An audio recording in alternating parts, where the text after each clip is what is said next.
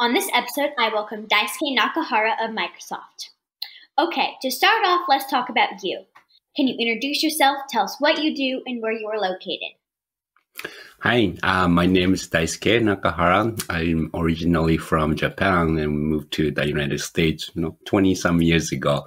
At Microsoft, I work with our so-called partners and kind of like a you know customer, but you know we build IoT solution together.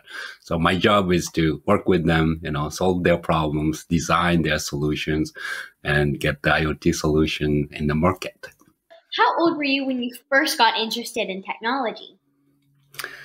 Well, that was my uh, college years. Um, back then, I was a you know exchange student from Japan. I lived in Michigan, and those days we didn't have SNS. You know, we didn't have internet. So the only way I could communicate to my parents and family were phone. And uh, phone bill was very expensive those days. You know, making an international call to the Japan was super expensive. So I met some friends, and they kind of taught me how to use computer to send messages, right? Um, it's before email days, but there were, you know, way to uh, send a text message. And uh, it took, you know, about 48 hours for me, you know, one message to get from the States to the um, Japan. So that got me into this is super cool. Uh, well, you know, it's cheaper and uh, well, it takes time, but things will get better. So that's how I started, you know, in, um, started you know, showing the interest in the technology. But I was a business student, so it was more like a hobby for me. Uh, I never thought it would be my job, but you know, you never know, right? so I've heard you've invented so many things, things that we use in our house every day. Can you tell us about some of those inventions? Well, probably the most interesting thing was um, uh, I made uh, fridge a little bit intelligent, right? So a fridge, you open the door, you put you know uh, milk and you know your fruit, and keep there. Uh, but when you are outside, like like it often occurred to me like, do I have enough milk for tomorrow morning? You know, but so we added like a camera and the sensors to the fridge. So whenever you take it out or take put it in, the camera will monitor, you know, uh, which items you put in the fridge. So I, with that fridge, you could tell from you know, outside when you're at the grocery store, do I have enough milk? You know, and then that's the kind of you know, early days of IoT. Wow, that's so cool! I wish my fridge could see that. That's crazy. Okay, and one of the main things I knew you invented is when we like open our laptops and it turns on. It's never something I thought about that. You know, that was invented. So can you tell us about that? Uh, so I worked on Windows for about two decades. And uh, one of the things I worked on um, very heavily was a thing called USB. Uh, these days, everybody knows, right? And the SD card, you know, everybody uses the SD card. But 20 years ago, nobody knew, right? So that was like, you know, kind of cool, cutting edge stuff. Um, but that's one of the things I worked on. So it's very uh, i'm very glad and fortunate i guess uh, be to be a part of that team um, you know 20 years ago i never thought about usb and the sd card become so popular but now you know everybody uses it and everybody recognizes. So whenever i see my grandma I said this is my work. This is what i do. And uh, before that she was like what do you do? Well that's so funny. It's so cool to think you invented things that we use every day. Okay. So you're an IoT architect. What does IoT mean? Well, IoT is the way to make um, everybody's life a little bit easier. Um, sometimes, you know, it's a very dramatic changes, but most of the time it's a very subtle changes.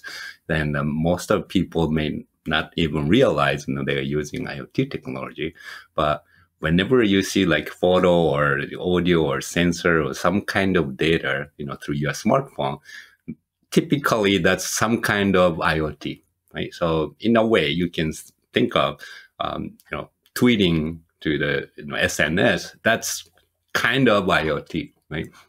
So uh, IoT to me is how can we make people's life easier, better, and more convenient using the technology? Okay, and just to be clear, IoT stands for Internet of Things. Yes. So there has to be internet. That's a start, right? And uh, devices um, could be sensor, could be fridge, or could be your PC. Has to be connected to internet. So when you have a new idea for a tech solution, what are the first things you do? Well, typically, you know, these days there's a thing called the web search. So I go to internet, look for like reference or maybe samples, maybe research paper. You know, they got. Uh, I'm always like there got to be someone thought about this idea. Um, maybe they gave up for different reasons, but maybe it was you know something someone said 20 years ago. It was too early for that person to you know work on. Uh, so uh, I start with the research, then I start drawing kind of big picture in my head, right? And uh, make sure um, there's no easy way for anything, right? Especially when you're trying for new things. Uh, so you have to be prepared for different, you know, uh, conditions or options. And if you hit the one, you know, problem, you just immediately jump to the next option. It's, you know, uh, prepared, right? So it's my attitude, I guess, it's more like, you know, uh, prepare for the worst case, but wish for the best cases. Definitely. And it takes lots of work to build the really cool things you do. And okay, so going back to things like the fridge, how do you invent something that you can't even see? And how do you go from imagining a solution to actually making something that people can use? Yeah, um, in a way, your generation is very fortunate. You have everything like smart from smartphone and game machines and TV and everything. Right? So the time I grew up, you know, I didn't have a smartphone when I was you know teenager. Right? So I kind of grew up with the uh, technology, like a development, uh, you know, um, or the progress other smart people made. So the way I learned was just you know following someone you know started and uh, maybe learn from other people. Uh, so I still keep the same, I guess, habit, right? So whenever I thought about something new and cool and nobody really done it, and I said, well, you know, I, it, it's like a math, right? So there's a lot of difficult formulas, but the basics are the same. So I try to build a block, you know, connect the building blocks uh, with the basics. And uh, the first version may be eh, not very sophisticated, but you know, as you go through and uh, make the more improvement, uh, it gets better and better. So you know, like try try not to be you know, um, I guess you don't have to be perfect in the beginning. I guess that's I should say, right? So start with something simple, something basic, and uh, you know, you have time to improve in the future, but you have to start somewhere right? So that starting somewhere with the basics is easiest for me. Definitely. And when you're in your process of creating something new, do you make any mistakes or what do you do when you make mistakes? Oh yeah, you know, probably out of 90 times out of 100, those are the mistakes.